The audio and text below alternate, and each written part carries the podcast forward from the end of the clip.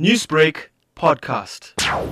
In terms of inequality, we're looking in terms of access to basic services. But we see that um, as time is going now, there is a new set of inequalities that is emerging. And this is perpetuated by two key factors. One is climate change, and then the other one is inequalities. So what the report is saying is that given these new, you know, dynamics that are coming in, we may need enhanced capabilities.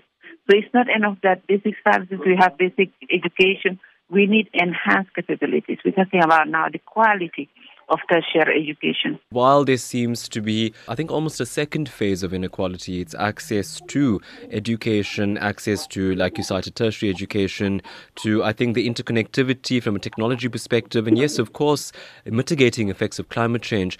Does this then mean that this is putting the majority of Africans on the back foot in terms of development? From the report, what the report is saying is that we need to consider different dimensions now. Because the evolving challenge is we cannot continue doing things the way we've been doing it. So we need to look at things differently. And that is why the report is entitled Inequalities Beyond Income, Beyond Averages, Beyond Today. Meaning beyond income, we need to consider other factors as well. We mentioned quality higher education, not only basic education. We need to think about health we need to, you know, you just, you, if you look at the SDGs, they're quite aligned if you look at the different indicators towards that. So beyond averages side, it's not enough to talk about the Gini coefficient alone. Gini coefficient is very, very important. We do acknowledge that.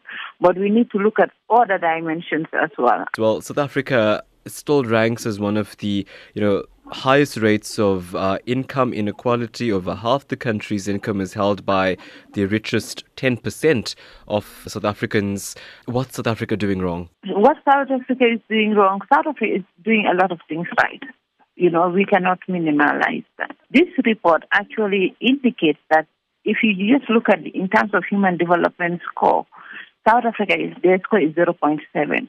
A score of one means that the country is you know, um, very high, absolute high on human development. So 0.7, if you look at that for 2019, it is an improvement over over last year. But what we're seeing is that it's not only, um, if you look at the disaggregation of that, you see that what is actually propelling that human growth, uh, human development, is the life expectancy and the health factor. So life expectancy comparing to early 2000, you have a huge increase in that. But then if you look at income generation, because that's another dimension, it, the income, that is where we are not performing so well. Newsbreak, Lotus FM, powered by SABC News.